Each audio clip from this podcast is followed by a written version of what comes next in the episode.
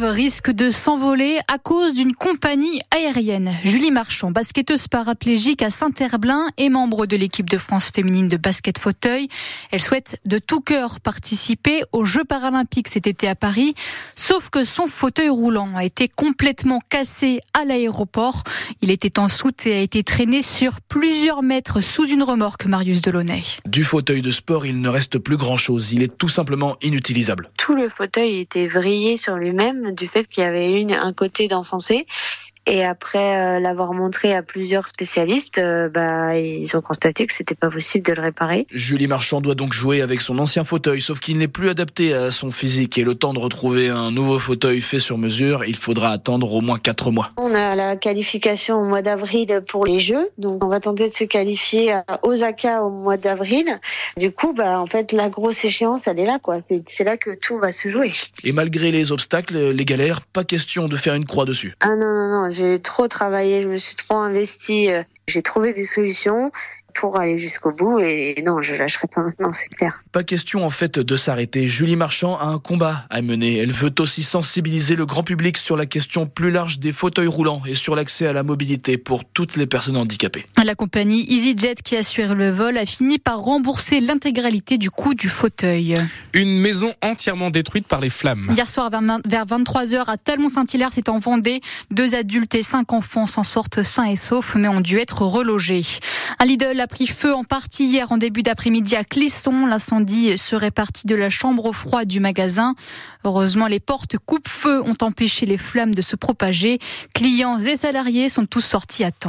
Euh, produits d'hygiène ou alimentaires, chaque don compte pour les restos du cœur. Et comme chaque année, les bénévoles de l'association seront dans les grandes surfaces pour collecter les produits de première nécessité. Marion est bénévole et dans un Lidl à Nantes et elle remarque que les temps sont durs pour tout le monde puisque de moins en moins de personnes peuvent donner.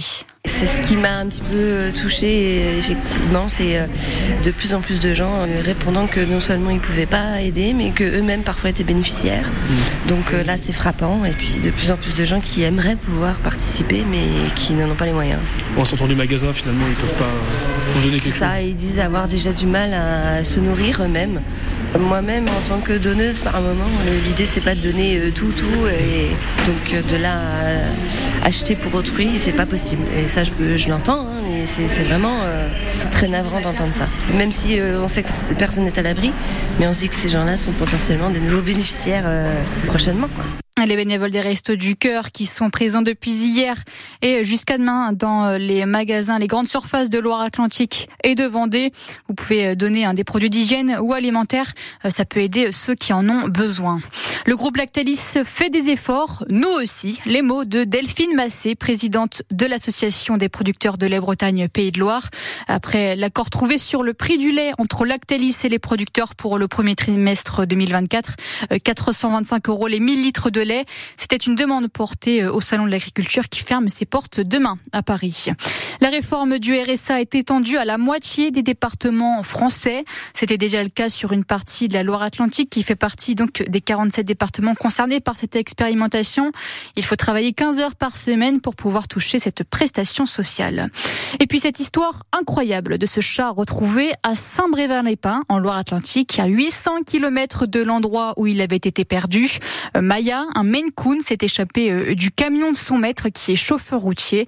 Il l'a perdu dans le sud de la France, Arthur Fradin. Pour Marco, Maya, c'est beaucoup plus qu'un simple chat. Euh, oui, c'était mon enfant. Quoi. Il faut dire que ces derniers mois, elle l'accompagnait partout. Elle faisait sa vie, elle était dans, soit dans la couchette ou sur le, la planche de bord, elle regardait la route. Alors, lorsqu'elle disparaît en pleine nuit à la fin du mois dernier, lors d'une halte dans un restaurant routier de Saint-Jean-de-Védas, en s'enfuyant par la vitre. J'étais en panique forcément, je suis descendu du camion avec ma lampe de poche, j'ai cherché partout, en dessous des camions. Il y avait une garrigue de l'autre côté, je l'ai appelé jusqu'à 4h, 4h15 du matin. Aucune réponse, et pour cause, Maya est montée dans un autre camion en profitant d'une ouverture, comme l'explique Pascal, qui a participé aux recherches. C'était le premier camion qui démarrait, donc elle s'est imaginée que voilà, c'était celui qu'il fallait qu'elle prenne. Mauvaise pioche, le camion en question file jusqu'à Saint-Brévin-les-Pins en Loire-Atlantique, mais ça Marco ne le sait pas encore. Je l'ai perdu du, la nuit du mardi au mercredi. Du vendredi, je suis rentré dans le nord, et du vendredi soir, je suis reparti à Saint-Jean-de-Bédas pendant trois jours pour rechercher après Maya là-bas à Saint-Jean-de-Bédas. Finalement, neuf jours après sa disparition, j'ai reçu un coup de téléphone de la clinique euh, de Saint-Brévin-les-Pins. Où il avait ramené une dame qui a trouvé Maya dans son garage.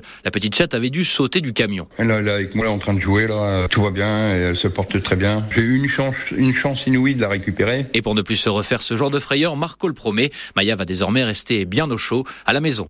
Les retrouvailles de Marco et de son chat Maya ont été euh, immortalisées. On vous a mis les photos sur notre site internet francebleu.fr.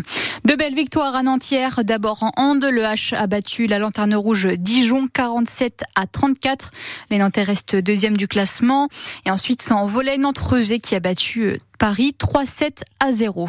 Et en rugby, plusieurs matchs de top 14 aujourd'hui. Le Stade français contre Pau, le derby Toulouse-Castres et puis euh, Bordeaux-Bègle contre le Racing 92.